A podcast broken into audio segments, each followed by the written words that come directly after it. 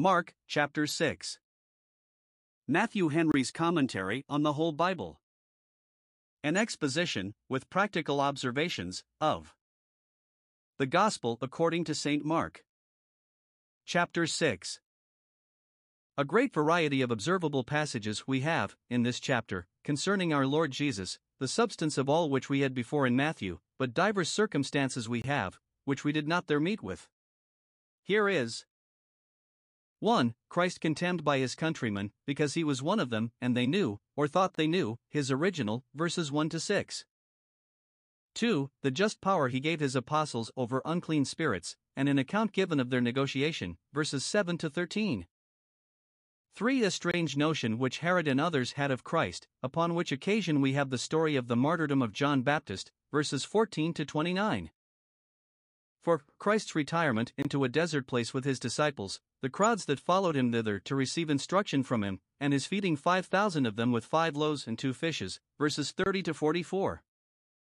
V. Christ's walking upon the sea to his disciples, and the abundance of cures he wrought on the other side of the water, verses 45 to 56. Mark 6 verses 1 to 6. Here, 1. Christ makes a visit to his own country, the place not of his birth, but of his education, that was Nazareth, where his relations were. He had been in danger of his life among them, Luke 4 verse 29, and yet he came among them again, so strangely doth he wait to be gracious, and seek the salvation of his enemies. Whither he went, though it was into danger, his disciples followed him, verse 1, for they had left all, to follow him whithersoever he went. 2. There he preached in their synagogue, on the Sabbath day, verse 2. It seems, there was not such flocking to him there as in other places, so that he had no opportunity of preaching till they came together on the Sabbath day, and then he expounded a portion of Scripture with great clearness. In religious assemblies, on Sabbath days, the Word of God is to be preached according to Christ's example. We give glory to God by receiving instruction from Him. 3. They could not but own that which was very honorable concerning Him. 1. That He spoke with great wisdom, and that this wisdom was given to him, for they knew he had no learned education. 2. That he did mighty works, did them with his own hands, for the confirming of the doctrine he taught. They acknowledged the two great proofs of the divine original of his gospel the divine wisdom that appeared in the contrivance of it, and the divine power that was exerted for the ratifying and recommending of it, and yet, though they could not deny the premises, they would not admit the conclusion. For, they studied to disparage him, and to raise prejudices in the minds of people against him, notwithstanding. All this wisdom, and all these mighty works, shall be of no account, because he had a home education, had never travelled, nor been at any university, or bred up at the feet of any of their doctors. Verse 3 Is not this the carpenter? In Matthew, they upbraid him with being the carpenter's son, his supposed father Joseph being of that trade. But, it seems, they could say further Is not this the carpenter? Our Lord Jesus, it is probable, employing himself in that business with his Father, before he entered upon his public ministry, at least, sometimes in journey work. 1. He would thus humble himself, and make himself of no reputation, as one that had taken upon him the form of a servant, and came to minister. Thus low did our Redeemer stoop, when he came to redeem us out of our low estate. 2. He would thus teach us to abhor idleness, and to find ourselves something to do in this world, and rather to take up with mean and laborious employments, and such as no more is to be got by than a bare livelihood, than indulge ourselves in sloth. Nothing is more pernicious for young people than to get a habit of sauntering. The Jews had a good rule for this that their young men who were designed for scholars were yet bred up to some trade, as Paul was a tent maker, that they might have some business to fill up their time with, and, if need were, to get their bread with. 3. He would thus put an honor upon despised mechanics, and encourage those who eat the labor of their hands, though great men look upon them with contempt. Another thing they upbraided him with was the meanness of his relations. He is the son of Mary, his brethren and sisters are here with us, we know his family and kindred, and therefore, though they were astonished at his doctrine, verse 2, yet they were offended at his person, verse 3, were prejudiced against him, and looked upon him with contempt, and for that reason would not receive his doctrine, though ever so well recommended. May we think that if they had not known his pedigree, but he had dropped among them from the clouds, without father, without mother, and without descent, they would have entertained him with any more respect? Truly, no, for in Judea, where this was not no, that was made an objection against him, John 9 verse 29, As for this fellow, we know not from whence he is. Obstinate unbelief will never want excuses. 5. Let us see how Christ bore this contempt. 1. He partly excused it, as a common thing, and what might be expected, though not reasonably or justly. Verse 4 A prophet is not despised anywhere but in his own country. Some exceptions there may be to this rule, doubtless many have got over this prejudice, but ordinarily it holds good that ministers are seldom so acceptable and successful in their own country as among strangers. Familiarity in the younger years breeds a contempt, the advancement of one that was an inferior begets envy, and men will hardly set those among the guides of their souls whose fathers they were ready to set with the dogs of their flock. In such a case, therefore, it must not be thought hard, it is common treatment, it was Christ's, and wisdom is profitable to direct to other soil. 2. He did some good among them, notwithstanding the slights they put upon him, for he is kind even to the evil and unthankful. He laid his hands upon a few sick folks and healed them. Note, it is generous, and becoming the followers of Christ, to content themselves with the pleasure and satisfaction of doing good, though they be unjustly denied the praise of it.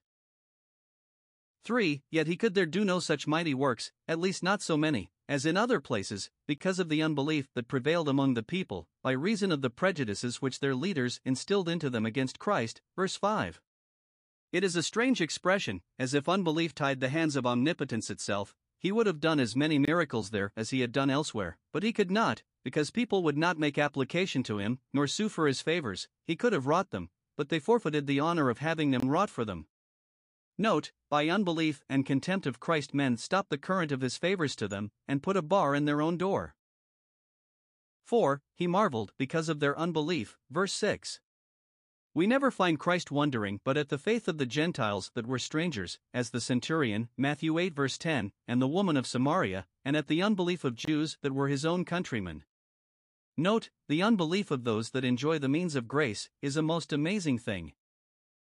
5. He went round about the village, teaching.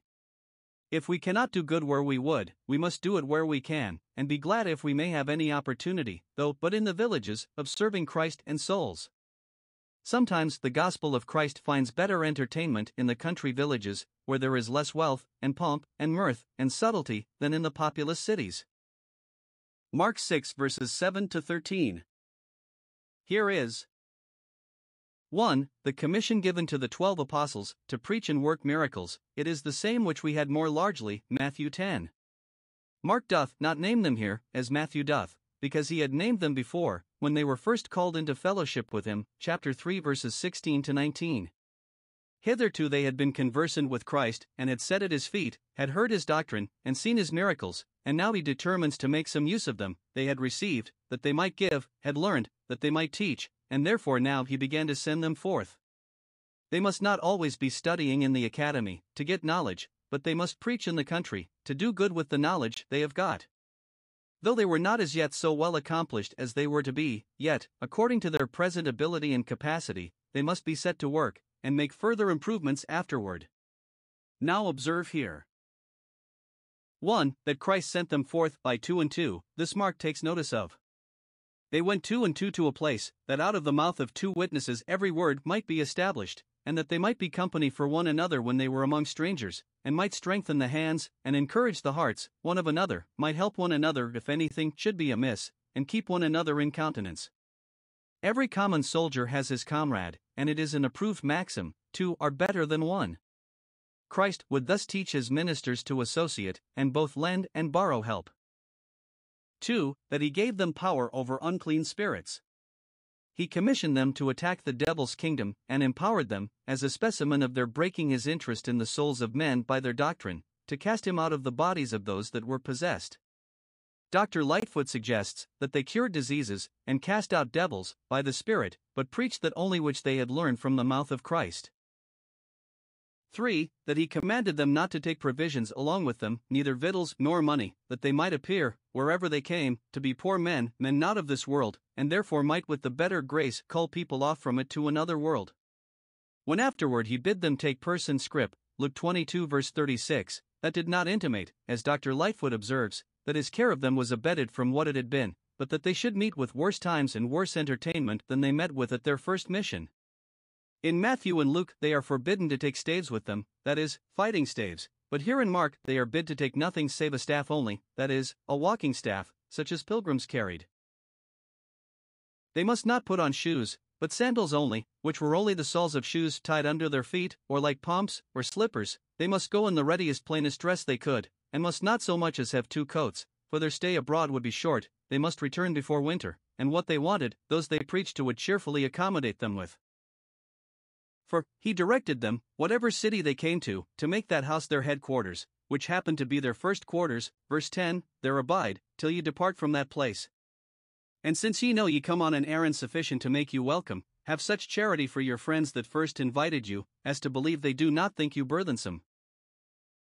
5. He pronounces a very heavy doom upon those that rejected the gospel they preached. Verse 11 Whosoever shall not receive you, or will not so much as hear you, depart thence, if one will not, another will, and shake off the dust under your feet, for a testimony against them.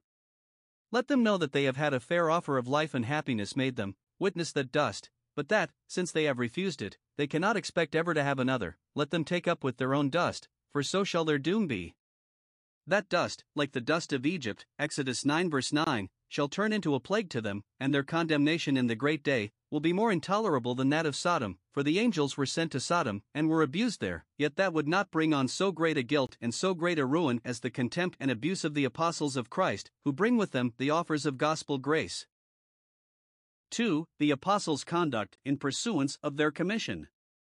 Though they were conscious to themselves of great weakness, and expected no secular advantage by it, yet, in obedience to their master's order, and in dependence upon his strength, they went out as Abraham, not knowing whither they went.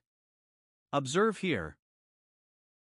1. The doctrine they preached, they preached that men should repent, verse 12, that they should change their minds, and reform their lives, in consideration of the near approach of the kingdom of the Messiah.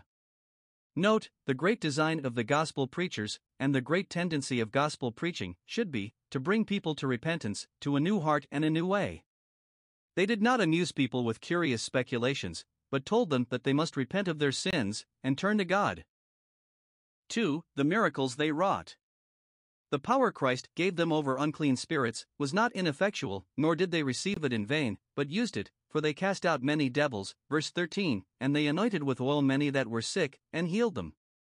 Some think this oil was used medicinally, according to the custom of the Jews, but I rather think it was used as a sign of miraculous healing, by the appointment of Christ, though not mentioned, and it was afterward used by those elders of the church, to whom by the Spirit was given the gift of healing. James 5 verse 14. It is certain here, and therefore probable there, that anointing the sick with oil is appropriated to that extraordinary power which has long ceased, and therefore that sign must cease with it. Mark 6 verses 14 to 29. Here is 1. The wild notions that the people had concerning our Lord Jesus, verse 15. His own countrymen could believe nothing great concerning him, because they knew his poor kindred, but others that were not under the power of that prejudice against him were yet willing to believe anything rather than the truth that he was the Son of God, and the true Messiah. They said, He is Elias, whom they expected, or, He is a prophet, one of the Old Testament prophets raised to life, and returned to this world, or as one of the prophets, a prophet now newly raised up, equal to those under the Old Testament. 2. The opinion of Herod concerning him. He heard of his name and fame, of what he said and what he did, and he said, It is certainly John Baptist, verse 14. As sure as we are here, it is John, whom I beheaded, verse 16. He is risen from the dead, and though while he was with us he did no miracle, yet, having removed for a while to another world, he is come again with greater power, and now mighty works do show forth themselves in him. Note 1. Where there is an idle faith, there is commonly a working fancy. The people said, It is a prophet risen from the dead. Herod said, It is John Baptist risen from the dead. It seems by this, that the rising of a prophet from the dead, to do mighty works, was a thing expected, and was thought neither impossible nor improbable, and it was now readily suspected when it was not true, but afterward, when it was true concerning Christ, and a truth undeniably evidenced, yet then it was obstinately gainsaid and denied. Those who most wilfully disbelieve the truth are commonly most credulous of errors and fancies. 2. They who fight against the cause of God will find themselves baffled, even when they think themselves conquerors, they cannot gain their point, for the word of the Lord endures forever. They who rejoiced when the witnesses were slain, fretted as much, when in three or four days they rose again in their successors. Revelation 11 verses 10 and 11. The impenitent unreformed sinner, that escapeth the sword of Jehu, shall Elisha slay. 3. A guilty conscience needs no accuser or tormentor but itself. Herod charges himself with the murder of John, which perhaps no one else dare charge him with. I beheaded him, and the terror of it made him imagine that Christ was John risen. He feared John while he lived, and now, when he thought he had got clear of him, fears him ten times worse when he is dead.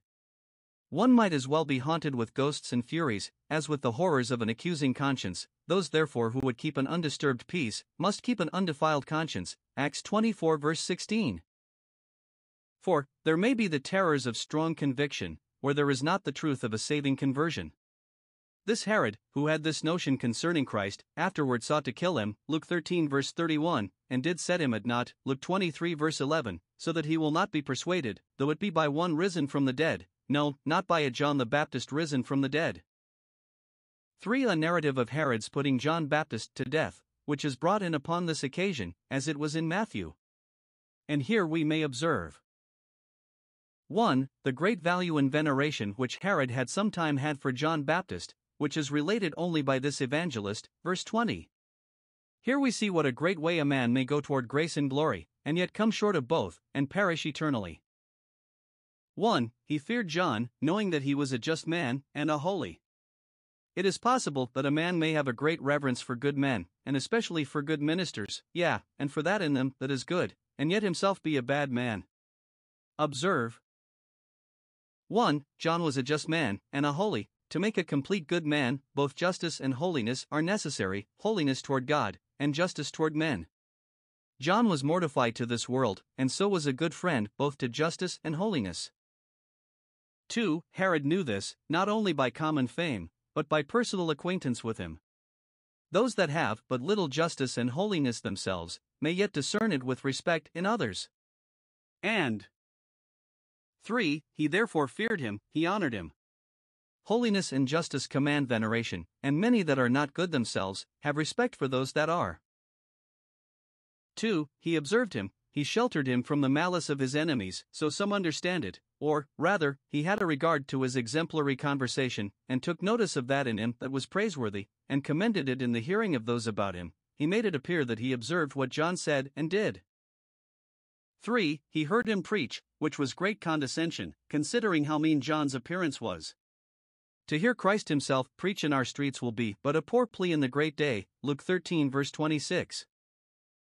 For, he did many of those things which John in his preaching taught him. He was not only a hearer of the word, but in part a doer of the work. Some sins which John in his preaching reproved, he forsook, and some duties he bound himself to, but it will not suffice to do many things, unless we have respect to all the commandments. 5. He heard him gladly. He did not hear him with terror as Felix heard Paul, but heard him with pleasure. There is a flashy joy, which a hypocrite may have in hearing the word, Ezekiel was to his hearers as a lovely psalm, Ezekiel 33 verse 32, and the stony ground received the word with joy, Luke 8 verse 13. 2. John's faithfulness to Herod, in telling him of his faults.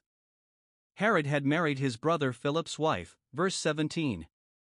All the country, no doubt, cried shame on him for it, and reproached him for it, but John reproved him, told him plainly, It is not lawful for thee to have thy brother's wife.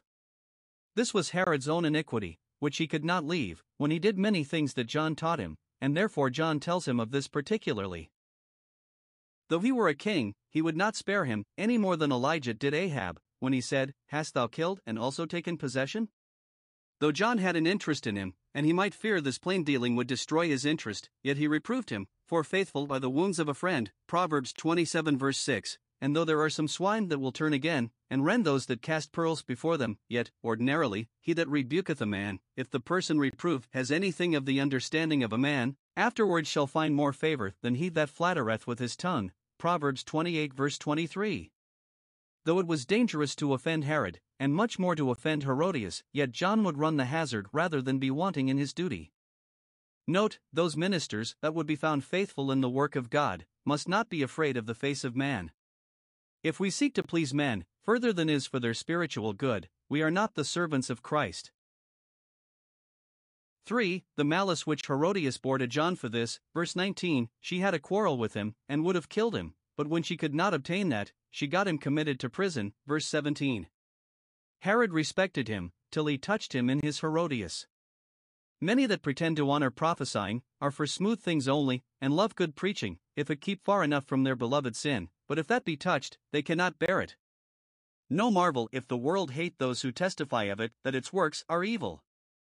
But it is better that sinners persecute ministers now for their faithfulness, than curse them eternally for their unfaithfulness. 4. The plot laid to take off John's head. I am apt to think that Herod was himself in the plot, notwithstanding his pretenses to be displeased and surprised, and that the thing was concerted between him and Herodias, for it is said to be when a convenient day was come, verse 21, fit for such a purpose.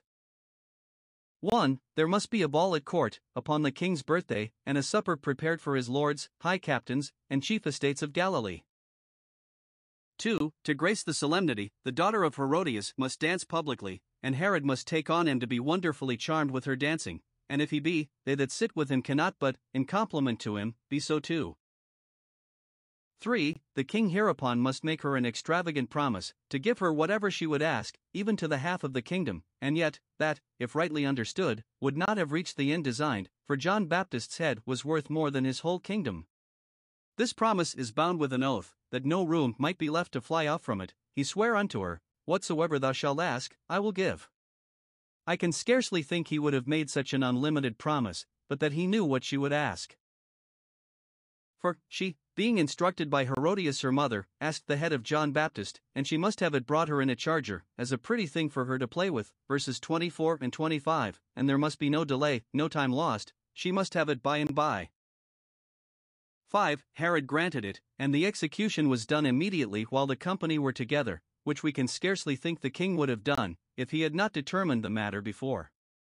But he takes on him 1. To be very backward to it, and that he would not for all the world have done it, if he had not been surprised into such a promise. The king was exceeding sorry, that is, he seemed to be so, he said he was so, he looked as if he had been so, but it was all sham and grimace, he was really pleased that he had found a pretence to get John out of the way. Canescit dissimulare, nescit regnare the man who cannot dissemble, knows not how to reign.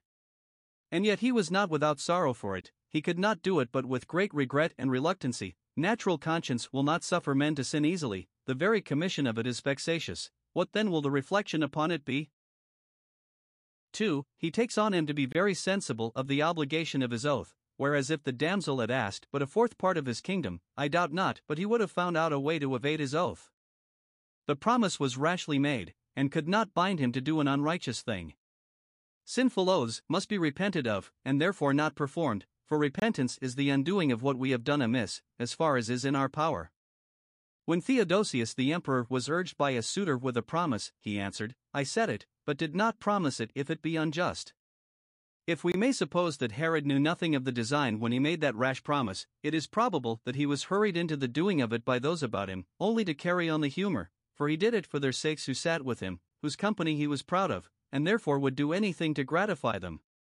Thus do princes make themselves slave to those whose respect they covet, and both value and secure themselves by. None of Herod's subjects stood in more awe of him than he did of his lords, high captains, and chief estates. The king sent an executioner, a soldier of his guard. Bloody tyrants have executioners ready to obey their most cruel and unrighteous decrees. Thus Saul has a Doeg at hand, to fall upon the priests of the Lord, when his own footmen declined it. 5. The effect of this is 1. That Herod's wicked court is all in triumph, because this prophet tormented them, the head is made a present of to the damsel, and by her to her mother. Verse 28. 2. That John Baptist's sacred college is all in tears, the disciples of John little thought of this, but, when they heard of it, they came, and took up the neglected corpse, and laid it in a tomb, where Herod, if he had pleased, might have found it, when he frightened himself with the fancy that John Baptist was risen from the dead. Mark 6 verses 30 to 44. In their verses, we have 1. The return to Christ of the apostles whom he had sent forth, verse 7, to preach and work miracles. They had dispersed themselves into several quarters of the country for some time, but when they had made good their several appointments, by consent they gathered themselves together, to compare notes, and came to Jesus, the center of their unity, to give him an account of what they had done pursuant to their commission, as the servant that was sent to invite to the feast, and had received answers from the guests, came, and showed his Lord all those things, so did the apostles here, they told him all things, both what they had done and what they had taught. Ministers are accountable both for what they do and for what they teach, and must both watch over their own souls and watch for the souls of others, as those that must give account. Hebrews 13, verse 17. Let them not either do anything or teach anything, but what they are willing should be related and repeated to the Lord Jesus. It is a comfort to faithful ministers when they can appeal to Christ concerning their doctrine and manner of life, both which perhaps have been misrepresented by men, and he gives them leave to be free with him, and to lay open their case before him, to tell him all things, what treatment they have met with, what success, and what disappointment. 2. The tender care Christ took for their repose, after the fatigue they had. Verse 31 He said unto them, perceiving them to be almost spent, and out of breath, Come ye yourselves apart into a desert place, and rest a while. It should seem that John's disciples came to Christ with the mournful tidings of their master's death, much about the same time that his own disciples came to him with the report of their negotiation. Note, Christ takes cognizance of the frights of some, and the toils of others, of his disciples, and provides suitable relief for both rest for those that are tired, and refuge for those that are terrified. With what kindness and compassion doth Christ say to them, Come and rest? Note, the most active servants of Christ cannot be always upon the stretch of business, but have bodies that require some relaxation, some breathing time. We shall not be able to serve God without ceasing, day and night, till we come to heaven, where they never rest from praising Him. Revelation 4 verse 8. And the Lord is for the body, considers its frame, and not only allows it time for rest, but puts it in mind of resting. Come, my people, enter thou into thy chambers. Return to thy rest. And those that work diligently and faithfully may cheerfully retire to rest. The sleep of the laboring man is sweet. But observe, 1. Christ calls them to come themselves apart, for, if they had any body with them, they would have something to say, or something to do, for their good, if they must rest, they must be alone. 2. He invites them not to some pleasant country seat, where there were fine buildings and fine gardens, but into a desert place, where the accommodations were very poor, and which was fitted by nature only, and not by art, for quietness and rest but it was of a piece with all the other circumstances he was in. No wonder that he who had but a ship for his preaching place had but a desert for his resting place. 3. He calls them only to rest a while, they must not expect to rest long, only to get breath, and then to go to work again. There is no remaining rest for the people of God till they come to heaven. For, the reason given for this is, not so much because they had been in constant work, but because they now were in a constant hurry, so that they had not their work in any order, for there were many coming and going, and they had no leisure so much as to eat. Let but proper time be set, and kept for everything, and a great deal of work may be done with a great deal of ease, but if people be continually coming and going, and no rule or method be observed, a little work will not be done without a deal of trouble. 5. They withdrew, accordingly, by ship, not crossing the water, but making a coasting voyage to the desert of Bethsaida. Verse 32. Going by water was much less toilsome than going by land would have been. They went away privately, that they might be by themselves. The most public persons cannot but wish to be private sometimes. 3. Of The diligence of the people to follow him. It was rude to do so, when he and his disciples were desirous, for such good reason, to retire, and yet they are not blamed for it, nor bid to go back, but bid welcome. Note, a failure in good manners will easily be excused in those who follow Christ, if it be but made up in a fullness of good affections. They followed him of their own accord, without being called upon. Here is no time set, no meeting appointed, no bell tolled, yet they thus fly like a cloud, and as the doves to their windows. They followed him out of the cities, quitted their houses and shops, their callings and affairs, to hear him preach.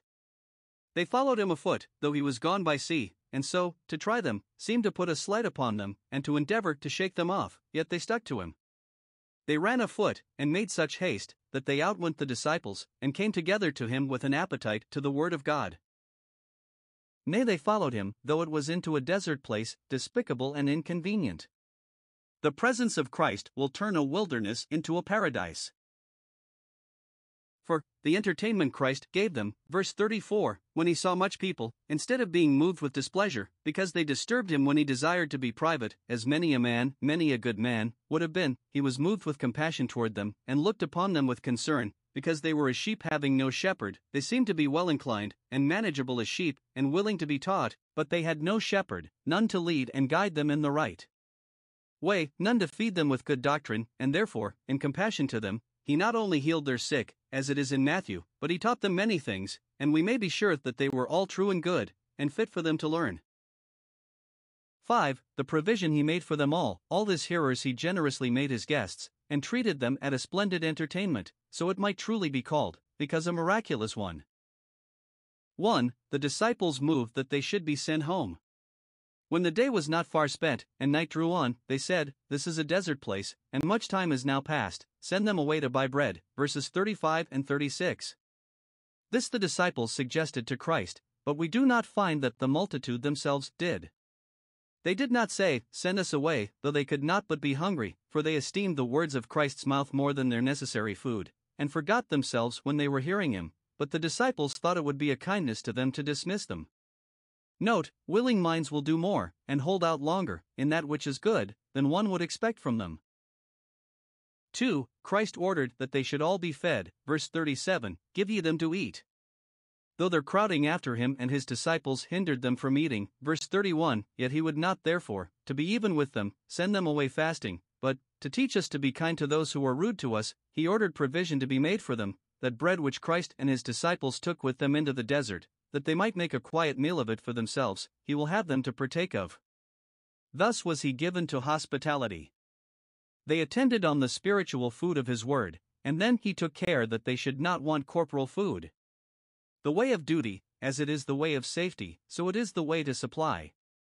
Let God alone to fill the pools with rain from heaven, and so to make a well even in the valley of Baca, for those that are going Zionward, from strength to strength. Psalm 84 verses 6 and 7.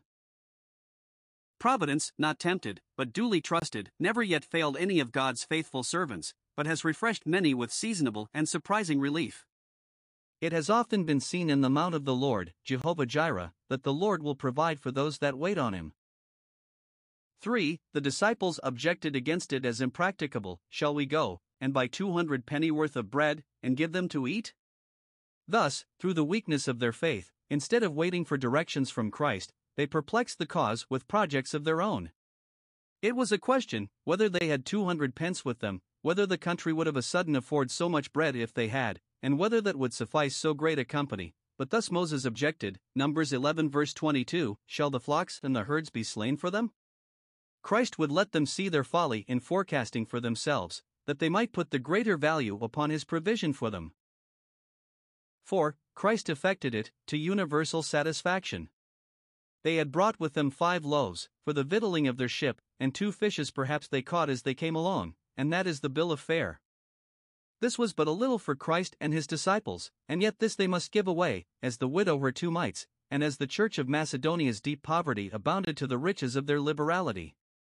We often find Christ entertained at other people's tables, dining with one friend, and supping with another, but here we have him supping a great many at his own charge, which shows that, when others ministered to him of their substance, it was not because he could not supply himself otherwise, if he was hungry, he needed not tell them, but it was a piece of humiliation that he was pleased to submit to, nor was it agreeable to the intention of miracles that he should work them for himself. Observe 1. The provision was ordinary. Here were no rarities, no varieties, though Christ, if he had pleased, could have furnished his table with them, but thus he would teach us to be content with food convenient for us, and not to be desirous of dainties. If we have for necessity, it is no matter though we have not for delicacy and curiosity. God, in love, gives meat for our hunger, but, in wrath, gives meat for our lusts. Psalm 78, verse 18. The promise to them that fear the Lord is, that verily they shall be fed, he doth not say, they shall be feasted. If Christ and his disciples took up with mean things, surely we may.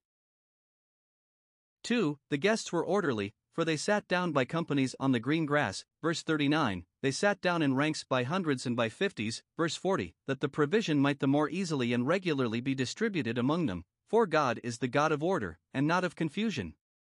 Thus care was taken that everyone should have enough, and none be overlooked, nor any have more than was fitting. 3. A blessing was craved upon the meat, he looked up to heaven, and blessed. Christ did not call one of his disciples to crave a blessing, but did it himself, verse 41, and by virtue of this blessing the bread strangely multiplied, and so did the fishes, for they did all eat, and were filled, though they were to the number of five thousand, verses 42 and 44.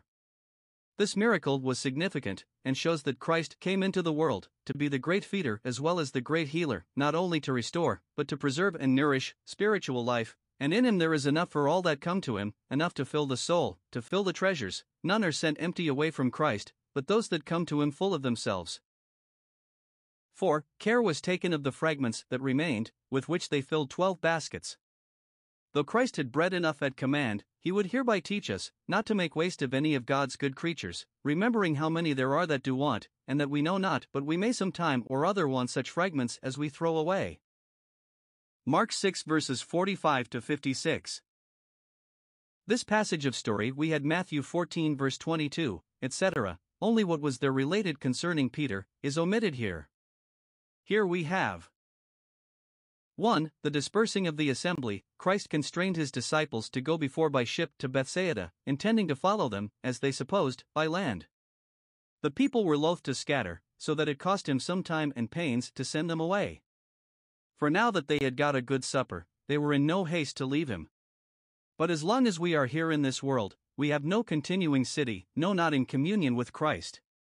The everlasting feast is reserved for the future state. 2. Christ departed into a mountain to pray. Observe 1. He prayed, though he had so much preaching work upon his hands, yet he was much in prayer, he prayed often, and prayed long, which is an encouragement to us to depend upon the intercession He is making for us at the right hand of the Father, that continual intercession. 2. He went alone, to pray, though he needed not to retire for the avoiding either of distraction or of ostentation, yet, to set us an example, and to encourage us in our secret addresses to God, he prayed alone, and, for want of a closet, went up into a mountain, to pray. A good man is never less alone than when alone with God. 3. The disciples were in distress at sea, the wind was contrary, verse 48, so that they toiled in rowing, and could not get forward.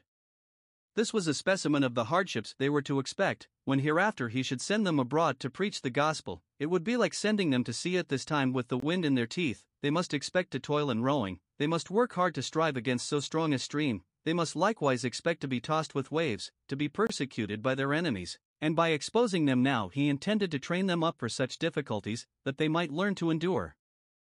Hardness.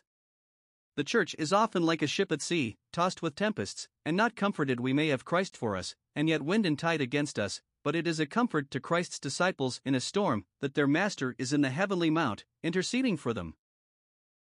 4. Christ made them a kind visit upon the water. He could have checked the winds, where he was, or have sent an angel to their relief, but he chose to help them in the most endearing manner possible, and therefore came to them himself.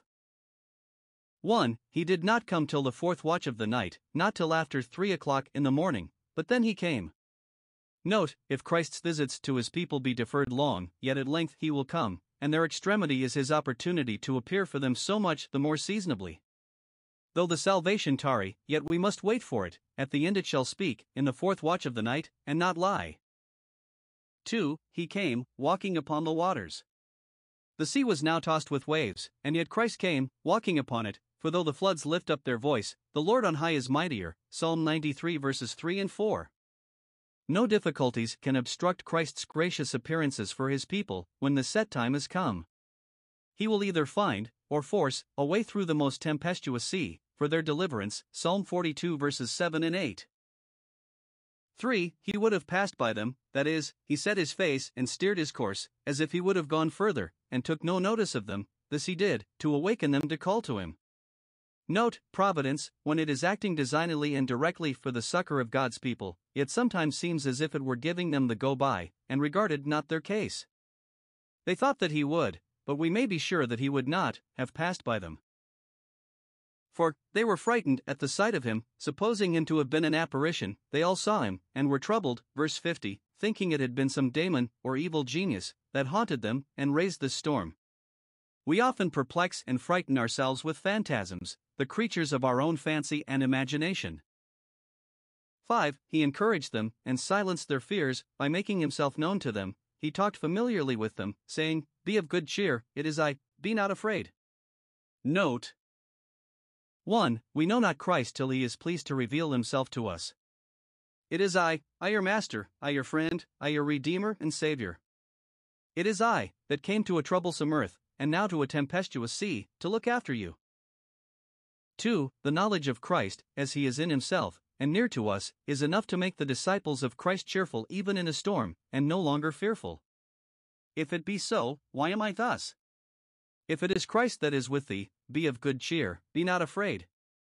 Our fears are soon satisfied, if our mistakes be but rectified, especially our mistakes concerning Christ. See Genesis 21 verse 19, 2 Kings 6 verses 15 to 17. Christ's presence with us in a stormy day is enough to make us of good cheer, though clouds and darkness be round about us. He said, It is I. He doth not tell them who he was, there was no occasion, they knew his voice, as the sheep know the voice of their own shepherd. John 10 verse 4. How readily doth the spouse say, once and again, It is the voice of my beloved. Canticles 2 8, 5 2. He said, Ego eimi I am he, or I am, it is God's name, when he comes to deliver Israel, Exodus 3 verse 14. So it is Christ's, now that he comes to deliver his disciples. When Christ said to those that came to apprehend him by force, I am he, they were struck down by it, John 18 verse 6. When he saith to those that come to apprehend him by faith, I am he, they are raised up by it, and comforted. 6. He went up to them into the ship, embarked in the same bottom with them, and so made them perfectly easy. Let them but have their master with them, and all is well.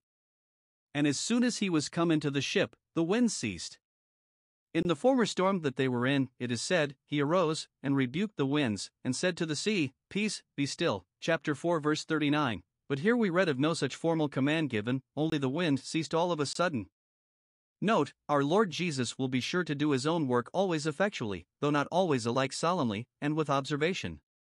Though we hear not the command given, yet, if thus the wind cease, and we have the comfort of a calm, say, It is because Christ is in the ship, and his decree is gone forth wherever we are aware. Canticles 6 verse 12. When we come with Christ to heaven, the wind saith presently, There are no storms in the upper region. 7. They were more surprised and astonished at this miracle than did become them, and there was that at the bottom of their astonishment, which was really culpable. They were sore amazed in themselves, were in a perfect ecstasy, as if it were a new and unaccountable thing, as if Christ had never done the like before, and they had no reason to expect he should do it now. They ought to admire the power of Christ, and to be confirmed hereby in their belief of his being the Son of God. But why all this confusion about it? It was because they considered not the miracle of the loaves, had they given that its due weight, they would not have been so much surprised at this, for his multiplying the bread was as great an instance of his power as his walking on the water. They were strangely stupid and unthinking, and their heart was hardened, or else they would not have thought it a thing incredible that Christ should command a calm. It is for want of a right understanding of Christ's former works that we are transported at the thought of his present works, as if there never were the like before. 5. When they came to the land of Gennesaret, which lay between Bethsaida and Capernaum, the people bid them very welcome. The men of that place presently knew Jesus, verse 54, and knew what mighty works he did wherever he came, what a universal healer he was. They knew likewise that he used to stay but a little while at a place, and therefore they were concerned to improve the opportunity of this kind visit which he made them. They ran through that whole region round about, with all possible expedition, and began to carry about in beds those that were sick, and not able to go themselves, there was no danger of their getting cold when they hoped to get a cure. Verse 55. Let him go where he would, he was crowded with patients in towns, in the cities, in the villages about the cities, they laid the stick in the streets, to be in his way, and begged leave for them to touch if it were but the border of his garment, as the woman with the bloody issue did, by whom, it should seem, this method of application was first brought in, and as many as touched, were made whole. We do not find that they were desirous to be taught by him, only to be healed. If ministers could not cure people's bodily diseases, what multitudes would attend them? But it is sad to think how much more concerned the most of men are about their bodies than about their souls.